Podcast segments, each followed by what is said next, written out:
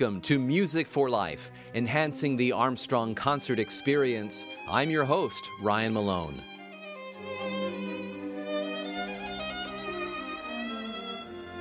In today's episode, we will discuss violinist Ray Chen, his pianist Julio Elizalde, and the most crowd pleasing piece on their recital program at Armstrong Auditorium.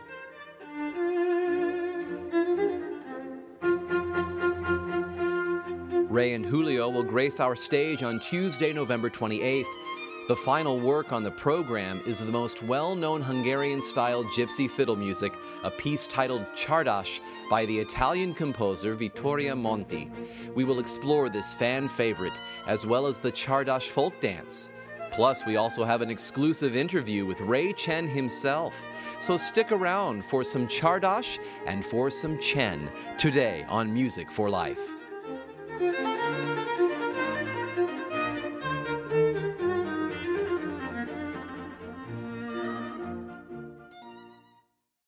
This season on Music for Life, we have been exploring aspects of music history and the standard repertoire that relate to the concerts we will feature on the Armstrong Auditorium stage to enhance the Armstrong concert experience, as our tagline states.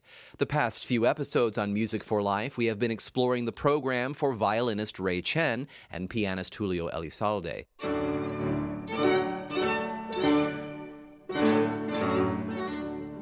The program will begin with Ludwig von Beethoven's first violin sonata, an ingenious first try at this kind of work.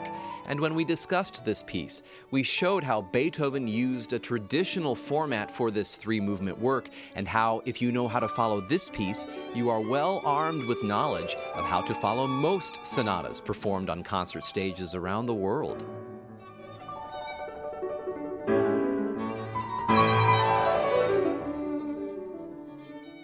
After the Beethoven, Ray and Julio will team up for Camille Saint-Saëns' first violin sonata, a four movement work that is considered so difficult at the end, the composer thought he might have asked too much of the performers, both the violinist and the pianist.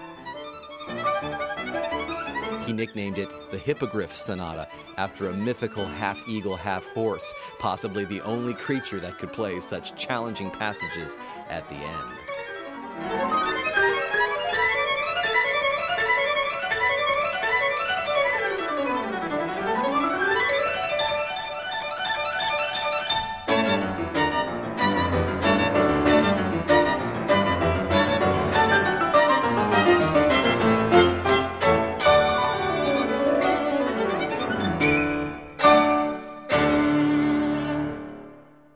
After the Saint-Saëns and an intermission filled with delectable refreshments, by the way, as Armstrong Auditorium is known for, Ray Chen comes out by himself to perform the fourth violin sonata by Eugène Ysaÿe.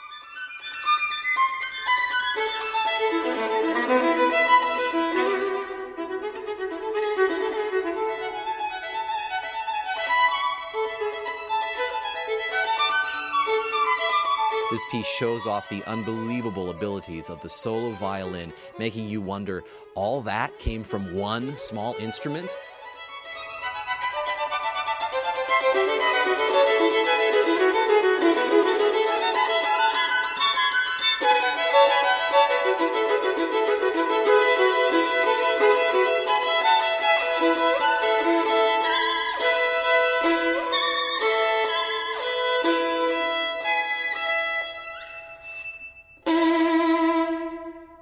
Then Julio Elizalde joins Ray for the next set, the popular Spanish Suite by Manuel de Falla, based on a vocal work de Falla wrote and based on folk melodies and styles from all over Spain.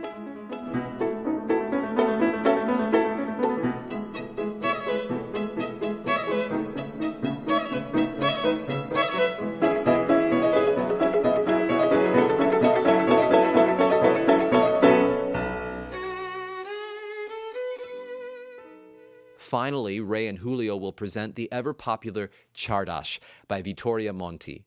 You'll notice that the program takes us all over the European continent, which is why we've marketed this evening as a journey across Europe. We have music of Germany, France, Belgium, Spain, and in this last case, a Hungarian folk style adapted for violin and piano by an Italian composer who spent most of his life in France. Now, all the previous episodes that go in depth to these other works can be found in the archives at kpcg.fm. kpcg.fm. You can also find these on SoundCloud and iTunes. But today we will briefly explore the Csárdás, and as promised, we also have an interview with violinist Ray Chen.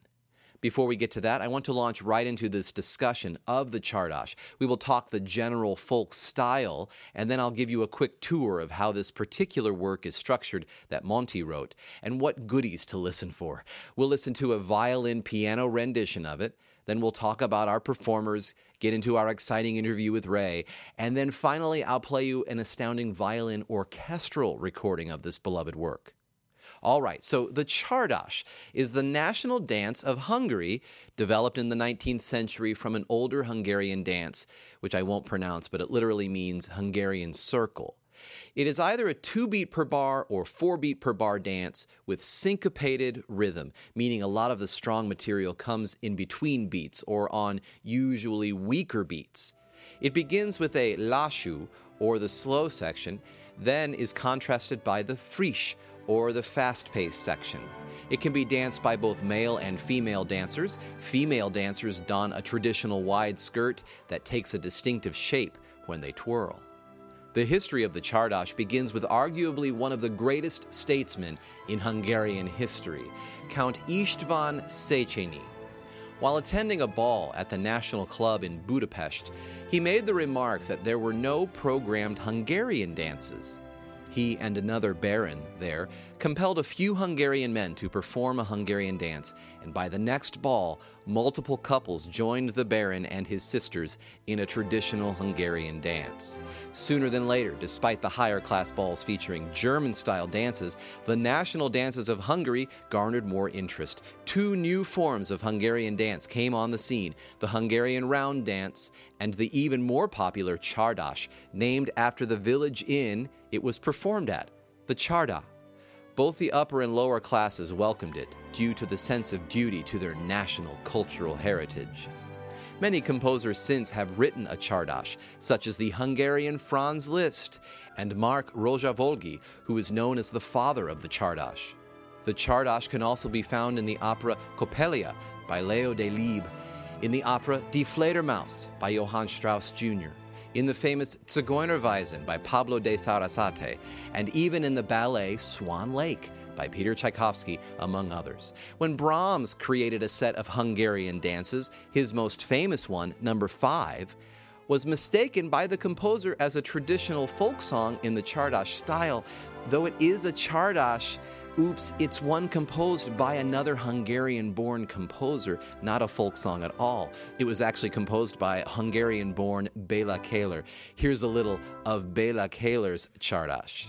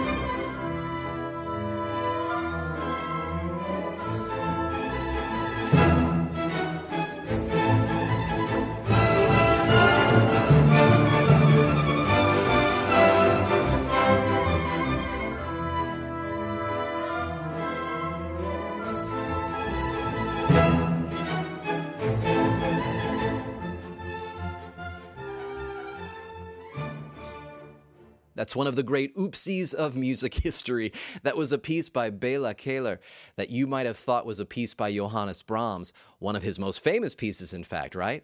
Though that sounds a lot like Brahms' Hungarian Dance Number 5, which Brahms thought he was basing on a folk tune, he was actually basing it on an original composition by the Hungarian composer Bela Kéler. Poor Bela. Brahms was the one who got famous. But nonetheless, that was a piece based on the Csárdás folk dance style of Hungary. And we are talking about this Hungarian style and how this dance style worked its way into a number of fine art compositions and was adapted by many composers throughout the 19th and 20th centuries. The Csárdás we are discussing today, a composition by Vittorio Monti, is one of the most famous versions of this dance written for solo violin with piano accompaniment.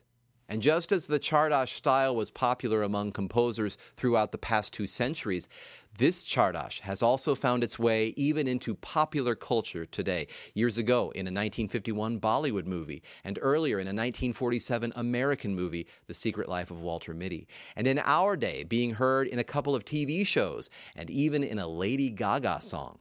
So let's talk a little bit about this specific famous work by Vittorio Monti, which is how violinist Ray Chen and pianist Julio Elizalde will finish their November 28th program at Armstrong Auditorium.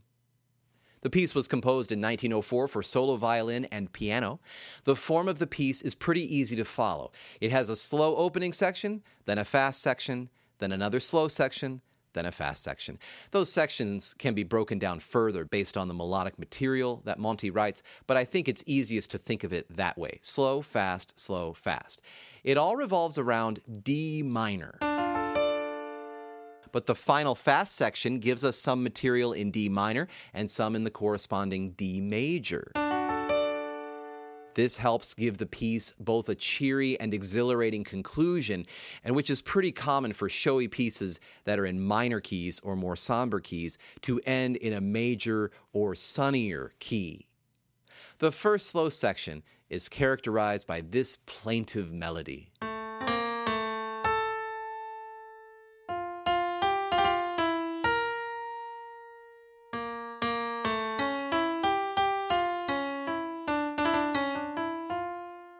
The next section, our first fast section, is characterized by this melody.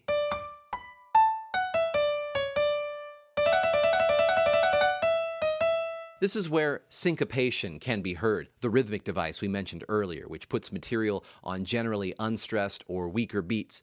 In this case, most of the melodic material goes between the beats. Here, I'll snap the beats and then I'll play the melody again, and you can hear that.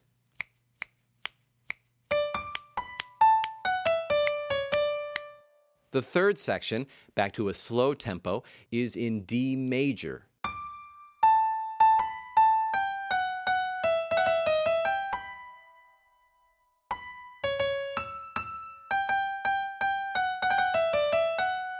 What's unique about this section is the violin, after playing the melody once, plays it again in what's called harmonics. If I can explain briefly, a violinist changes the pitch of the string by pressing it all the way down to the fingerboard with the left hand fingers. This shortens the string and therefore makes the pitch higher. Now, if the violinist doesn't press the string down all the way, but merely touches the string lightly, one of the overtones of that string is heard. What Monti calls for in this section is for the violinist to shorten the string with one of the left hand fingers and then have another left hand finger touch the string five half steps higher. So one finger is pressing down all the way, and then basically, like the pinky, is the one just touching the string five half steps higher. This creates what are technically called stopped harmonics, or as you might hear it, a whistle like tone to the instrument. These tones you are hearing are two octaves higher than the note as it is written on the page. I'm going to play a tiny portion of that section from the recording so you can hear this here immediately.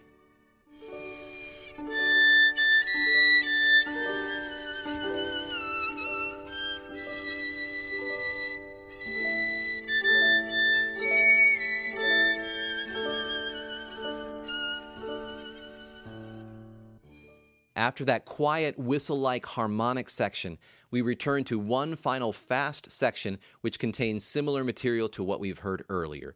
So let's hear a recording of the violin piano version, as that will be heard on our Armstrong Auditorium stage. And this here is a recording of violinist Aladar Mozi and pianist Danica Moziova.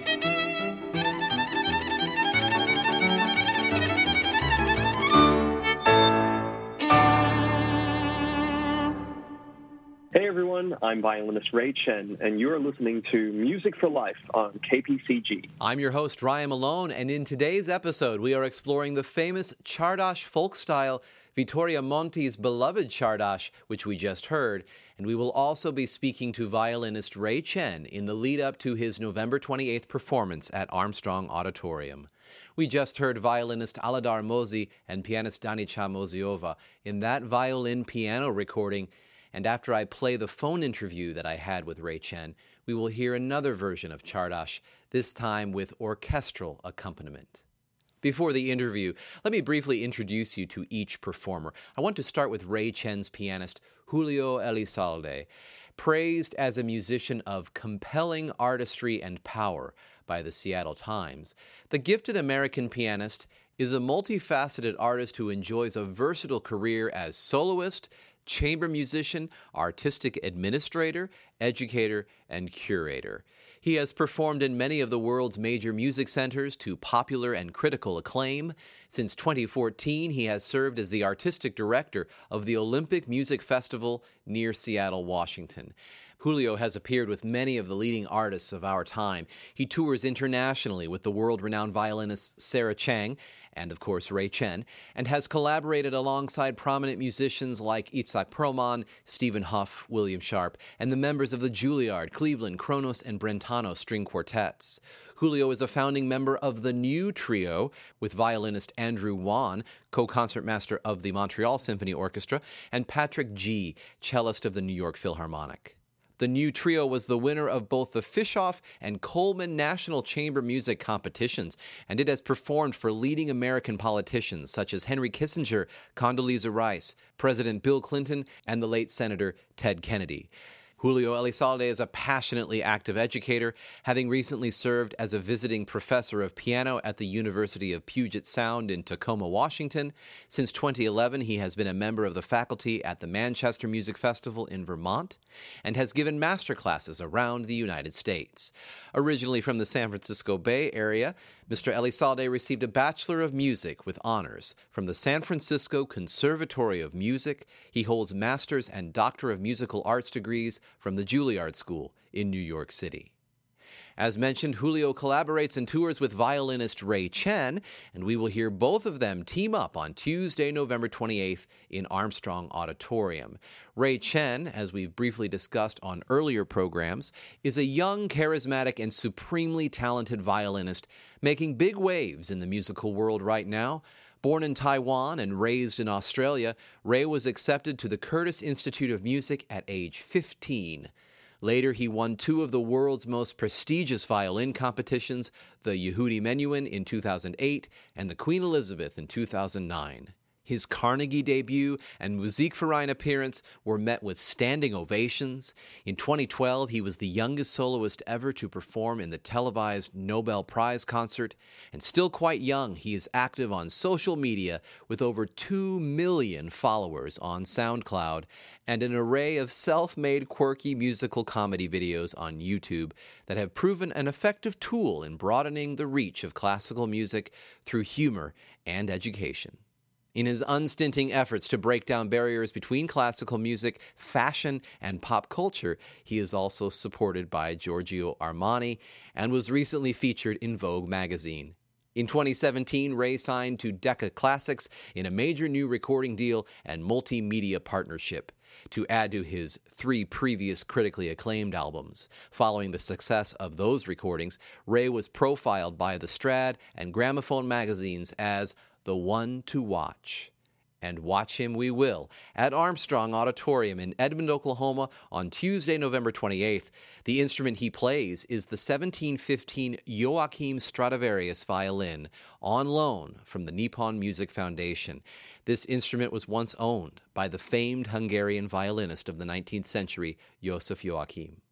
I was able to speak with Ray Chen recently on the phone about his upcoming concert here is a little of that conversation. Could you start talking about your early experiences with music? What got you started? What got me started was I was three years old and I had a toy guitar, which I like to mess around with. I mean, plastic little thing. Yeah, one day I decided to put this guitar underneath my chin and together with a chopstick, just like pretend to play this this new instrument, so to speak. And my parents, I think they were probably already gearing towards you know uh, some kind of classical instrument.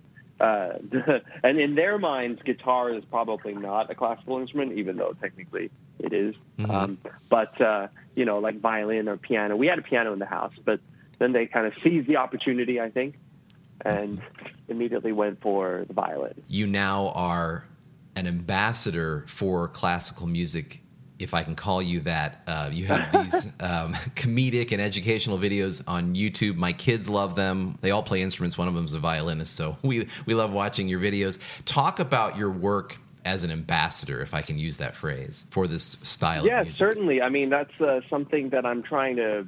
I've been doing even before I started touring. Before then, I had only been really the recipient of outreach. I had not been the provider yet. I had not yet gone ahead and visited schools. I'd done outreach inadvertently for, for example, school concerts or like retirement homes, visiting those. Mhm. But it didn't yet click as to like, oh, this is important. This is something I should do more.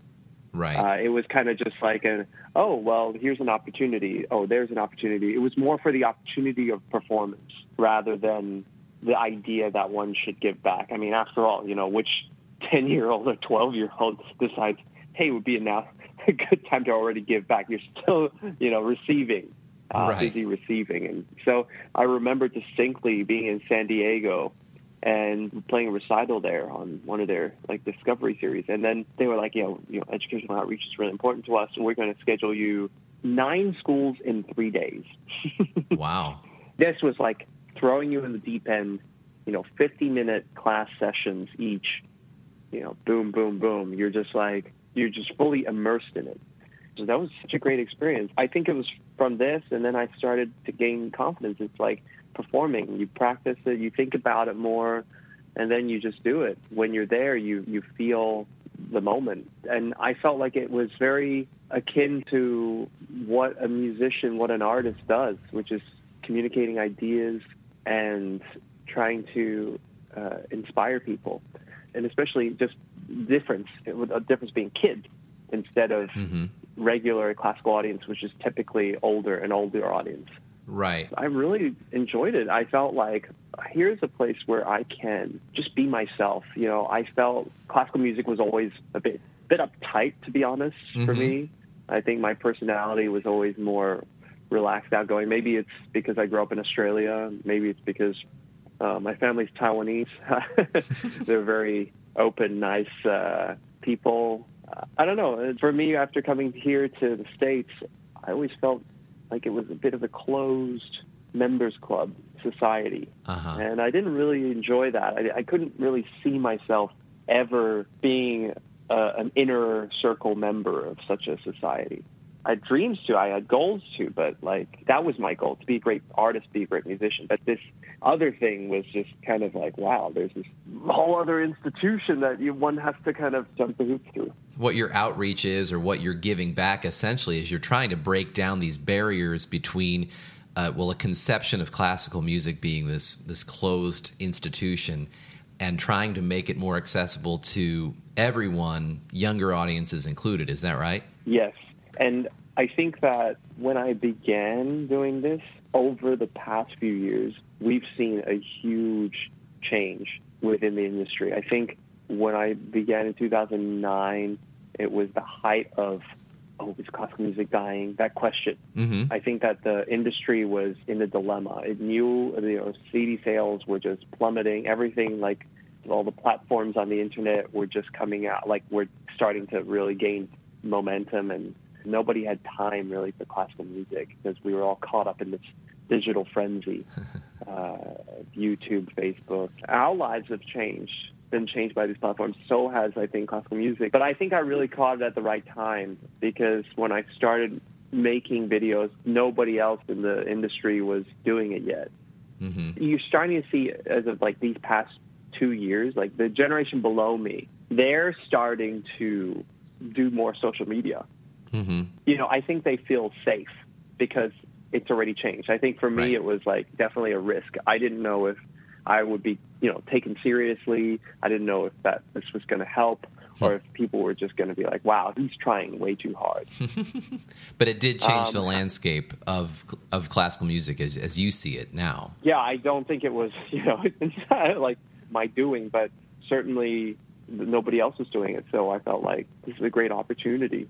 Hmm. Referring back to this whole society, kind of the system, I wasn't really, uh, I mean, yeah, sure, I won great competitions, but like I wasn't really um, adopted by the society. You know, some uh, artists tend to be more, yeah, adopted by the society, meaning by like the, by the system. We saw a little bit of that, like what the system is like in, during the elections, for example. like you know, with the DNC and the Republican Party, and then you see that like certain candidates are party favorites, Right. and they've been brought up through this kind of system, they've been groomed, Right. uh, and classical music has that as well. sure. Um, but I felt like I was always an outside contender. But you just broke in anyway, using social media. Yeah, I mean, yeah, I think that all these platforms gave me an entry point, and people were looking. The, the industry itself was looking for something, Hmm. and I think that it was a good good timing. Good timing. Awesome. Well, you're coming to Armstrong Auditorium on Tuesday, November 28th, and your pianist uh, Julio Elizalde. Talk about him briefly. How long have you worked with him? What what makes you two uh, such a successful musical pair? Well, uh, first of all, I think one of the first things I can call him is a, is a great friend of mine. So, you know, I think that that from the get-go already breaks through many barriers that colleagues often have to work through. hmm We have been working together for six years now, and it's been great. It's we tour together. We have we have a lot of fun uh, going to. You get to go to eat at different restaurants and like stuff like that. Which ordinarily, as a soloist, when you're a guest artist with an orchestra, unless you know people in Right. the city or you know people in the orchestra, you don't really travel with somebody. Mhm. Uh, people often ask me, "Does does your manager not travel with you?" And I'm like, "No, not really." It's, uh, because there's always the difference between pop and classical is that in classical you don't really travel with an entourage because the setup is already there. You don't need an you don't need the stage crew guys to go with you. You don't need these, you know, Your roadies, uh, your yeah, you dry already. ice machine guy. Yeah, exactly. The setup is already there, welcoming you in each city, and there is an artistic liaison. There is a appropriate people for each you know, stage crew, all that kind of stuff. So you just kind of travel by yourself. But he's but there having with you. somebody there, especially a great friend like Julio, it's it's it's a wonderful thing. And then musically, I feel like each time we challenge each other Hmm. musically, we challenge each other to greater heights than what we could achieve individually. Think that that's probably the best part about Julio. He's also thinking about stuff, and then we share what we, the knowledge we accumulate away from each other, and that's really inspiring. It's always fresh. It's always we're always trying something new, and it just keeps us going, shooting straight forward. Awesome. You're opening the program with Beethoven's First Violin Sonata. What makes that such a, a great opening piece for the concert? What do you love about that work? Well, I think that it's a fantastic opener. Aside from being the first sonata, I think that it's also a more classical Beethoven. Beethoven kind of goes through, the, you know, especially in the string quartets, we often refer to them as like early Beethoven, mid Beethoven, or late Beethoven. hmm Well, I guess you know the whole hearing loss thing, he becomes a, a, a more aggressive musically. Right. He becomes more angry and darker and grittier, and and he's also spanning over like two periods, right, classical into romantic. hmm It's really inspiring to think about that he did that. He worked around his circumstances to, and for the music and and for himself for for the music, but like most yeah more most importantly for the music, and in a way he didn't care about anything else, and this and that's what makes I in my mind a true artist. He just he served the music so much again and again that uh, never thinking that he was at all a master, but just knowing he was good, but like just serving, you know, putting himself in that position, and then slowly, uh, like people realizing that he was in fact the master, and now we're all serving him, so to speak. and it's like that's what who I take a lot of inspiration from. And you, you that's something that's so you can't see it at the time. I'm sure he didn't. He didn't think, oh, I'm, I'm going to start a new era. Those things you can't plan for. No. It just happened, and he did it. And uh, anyway, back to the this particular sonata. Right. It's more classical in approach compared to his other sonatas, but it's also a strong opener. I think it really announces to the audience, here we are. Mm-hmm. I, as a performer, I often think about the psychology of the audience, where they're coming from. Uh, usually, you know, after work, Tuesday especially, you know, yeah, after work, after school, uh, stuff like that. Mm-hmm. Hopefully, there will be lots of students there, Mm-hmm. um, and just yeah, that sort of mindset. Uh, maybe they had a quick bite to eat, and then they're here. Beethoven's a great way. It's it's it's you're still buffeted a little bit by the outside winds of that kind of busyness and yeah, you're and then you settle in the concert hall and the mind isn't completely settled yet. Mm-hmm.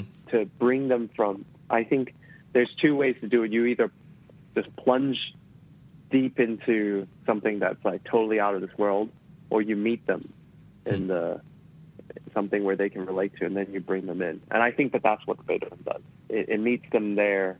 Beethoven, he understands that, and I think that that comes out a little bit, even in the classical style of this piece. It comes out, and then you can kind of bring in the audience, and yeah, it, it, then the recital begins. So Yeah. it's like you have to think about the overall arch of the recital.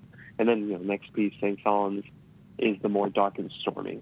Actually, it's Saint Saëns himself was very taken by Beethoven's Kreutzer sonata, and he, this is what gave him inspiration for this sonata. Mm. So there's that link there. And Saint Saëns ordinarily we think of as, you know, French, more light, introduction Rondo Capriccioso maybe, or, you know, other assorted works, violin works like uh, Havanaise. These are more lighter works. But here we have something that's very dark and stormy. And uh, he lived, I think, around 90 years of, like, uh, like which back then was like really old. And he saw kind of a whole cycle of that, that an evolution of music. I mean, when he was born, less than 10 years after Beethoven had died. Mm-hmm. And when he died, less than 10 years later, Leonard Bernstein was born. Right. So we're deep in the romantic period now. He's growing up as the romantic period is coming to its pinnacle, and he loves it. And then slowly towards the second chapter of his life, he's starting to see this weird second Viennese school coming out. There's the Weberns, the, the Bergs, the Schoenbergs, like these people coming out of Vienna Mm-hmm. who are kind of sick of romanticism. And they're coming out with this like music which infuriates, I think, Saint Saëns. He's, you know, he's really against it. Right. And in a way, I don't blame him. For me, that school of music doesn't really speak to me. Mhm. Um, but you know, hey, if I don't, and, It and happened. I don't know about Beethoven. Who knows? But like Saint Saëns didn't like it. It was good, not good enough. You know, I'm, Right. I'm fine with that. Right. Uh, judge me if you will. But Right. uh, but Saint Saëns really didn't like it. He went against it. So he Mhm. clung onto that with full force, and he just did everything he could to write to hold the Romantic era. right. You got two people, composers, doing kind of the opposite thing. Uh, one inspired by the other, but Beethoven just going forth into a new era, Mhm. like directing it himself, like with his force, basically. Right. And then St. Saëns trying to desperately hold on to that. Yeah, that violin sonata that he wrote that, that you're doing after the Beethoven, it was he himself who said that it was a, a sonata only a, a hippogriff or a mystical, mythical creature could play it. The fourth movement was so hard. Uh, how do you, well, how, what do you think of that statement? Oh yeah, I think that's a great statement to make. I haven't heard this statement actually, but it's. But you play the really fourth wild. movement, so you know you know how hard it is. Yeah, it's really hard. It's hard for both uh, musicians. Mm-hmm. That fourth movement, it starts like already the the pot is simmering, and I mean by the end it just explodes. I mean, they, and people they always start clapping like before you even finish the last. it's like it builds into this. Oh, and then it gets each level goes higher and higher. It's almost like you're like having a that's like your blood pressure is rising with the music. It's like emotionally you're just so like ah, like and and and it's really fun to play. And in the moment, you actually when I'm on stage, I'm just thinking about building this like emotional thing. But when you're like listening to it offstage and I'm just like, wow, were we that fast? Was it like really like that? It's like it's wow, it's so awesome. That's obviously a great thing to end the uh, the half with, get people revved up before the intermission. Absolutely. And then you're going to move on to uh, a lesser known composer, Ysaÿe, his uh, solo violin sonata number four. And this is just you, right? No piano. What does this bring to the program? Yeah, yeah. yeah. I think that it's uh, for me. It's I like beginning the second half with something like solo, different change in sonority, but also in style. So mm-hmm. we're going, despite what Saint Saëns wants, we're moving forward. into the new era. And we go on with uh, Ysaÿe. This piece is, yeah, it's it's a little bit like, uh, for me, it's, it's wonderful, something different. I think it's important to vary up the program a bit. It's not so atonal, I think. It's um, oh, it no. draws a lot of inspiration from Bach. Oh yeah, definitely. Sonatas and partitas. I mean, there's one one of these I sonatas that is just you know has direct quotes from Bach's mm, major mm-hmm. partita. This is not that one, but I mean, it's hard to make the violin sound full in the hall, but Ysaÿe manages to do it. And then a, a, Spanish composer, the popular Spanish suite by Manuel de Falla, talk about what that's like to perform and what that brings. Well, that's again something just like different, like going, uh, going a completely like different style and kind of more romantic, but something yet very Spanish. They're kind of each drawn from a different region of Spain mm-hmm. or like different. What I think different folk melodies from different parts of Spain. Like one particular movement is called Asturiana, which is from Asturias. Like mm-hmm. that's a place. Yeah, stuff like that. I mean, it's originally written for voice, mm-hmm. but uh, I think that violin is a good is a voice kind of instrument. Right. And yet you can do also more than the voice. You can you can do a lot more. Uh, you have a lot more of the consonances uh, so in Spanish music, the that kind of castanets um, and the guitar-like kind of sounds you could make on the violin, mm-hmm. which makes it, I think, more spicy. Right. and uh, a few of those movements are definitely very spicy. So you get a lot of some sound like torero, like a bullfighter, and others. It, it's really it's it's really um, you got a lot of different flavors, and then the second half is more wild and eclectic. Right. And uh, then you we go to the gypsy, famous gypsy uh, melody. Uh, the Csárdás. Uh, Csárdás. Yes. Yeah, yeah. Even though it was like written by an Italian composer, but still, very. It's a bit like uh, we we do. Julio and I do a lot of different things, and uh, like we improvise upon the the bare bones of the, the because the because the piece itself is kind of like basically like a skeleton structure. Hmm. I think it's up to the artist to fill in different things and, uh-huh. and have fun with it, basically. And that's certainly a, a, a program closer, uh, if there ever was one. yes, yes, definitely brings the brings the house down. Yep. Well, uh, and is there anything just in general that excites you about this particular program that you'll be doing at Armstrong? Well, I chose the pieces, so I was never forced to play any of them. Um, I think that the program is probably one of my favorite recital programs that I've put together. So yeah, I'm looking forward to as much to it as uh, the audience is. Awesome. Well, Ray, thank you so much for your time. I really appreciate talking with you today. You're welcome. You're welcome. I'm looking forward to coming to Oklahoma.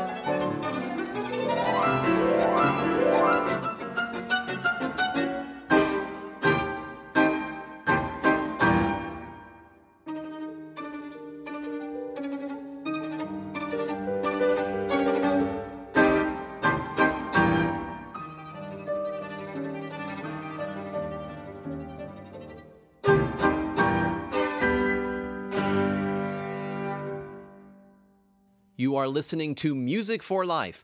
I'm your host, Ryan Malone. This is KPCG.